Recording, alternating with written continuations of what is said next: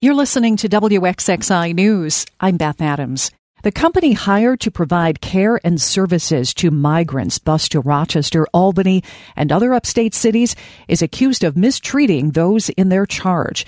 The complaints have yet to surface locally, though, and officials do not expect that they will. WXXI's Brian Sharp tells us why. Human lives are being placed in the care and custody of DocGo. And I have grave concerns about the oversight or the lack of oversight that is happening. That's Albany Mayor Kathy Sheehan speaking to reporters this week about the company hired by New York City. She relayed complaints of migrants being bullied, lied to, fed spoiled food, and left stranded at appointments. DocGo made a name for itself during the pandemic, providing mobile COVID testing and vaccinations.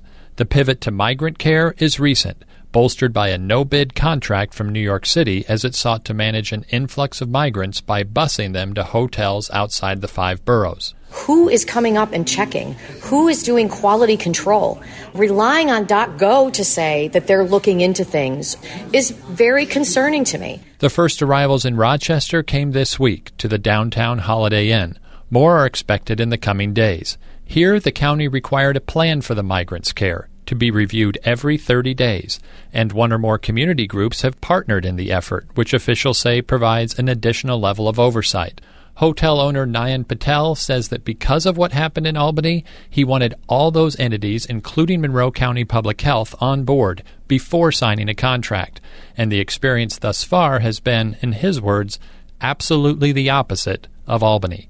Brian Sharp, WXXI News. We did reach out to local community partners as well as DocGo on Thursday, but we have not yet heard back.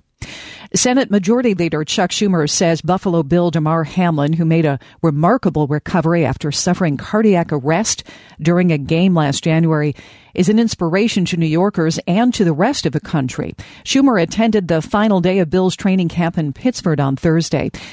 He said he's enlisted Hamlin's help to get legislation passed that would put a defibrillator, devices used to restore a normal heartbeat, in every high school. I think when I ask him to come down and testify for this, which he will do, it'll melt everybody's hearts and it'll pass like a hot knife through butter. Schumer says if every U.S. high school did have a defibrillator. He thinks mothers would send their kids out to play football and other sports with a sense of relief. Eastman Kodak this week reported a mixed picture for its second quarter, but as WXXI's Randy Gorbman tells us, leadership seems comfortable with where the company is headed. Eastman Kodak is reporting second quarter numbers that showed an increase in profits but a drop in revenues. The company saw profits of $35 million compared to 20 million for the same period last year. Revenues totaled just under $300 million, and they were down 8%. CEO Jim Continenza told the investment community that overall, the company delivered strong results, and he says Kodak is focused on its core businesses of print and advanced materials and chemicals. But the product, which originally made Kodak famous, film, is still part of the company's portfolio, and Continenza says Kodak does see demand for both still and motion picture film. We recently renewed our supply agreement for film with our long-term customer, Kodak Alaris, in a deal that will run through 2028. We are committed to manufacturing film as long as there is demand from the filmmakers and photographers worldwide. Continenza says that Kodak has made significant strides, but knows it still has a long way to go, and he says they will work to be as efficient as they can be as the company strives to serve its customers. Randy Gorbman, WXXI News. For the first time, the International Toy Research Association is holding its World Conference in the United States this week. It's taking place right here in Rochester at the Strong National Museum of Play. Chris Bensch is the Vice President for Collections at the Strong.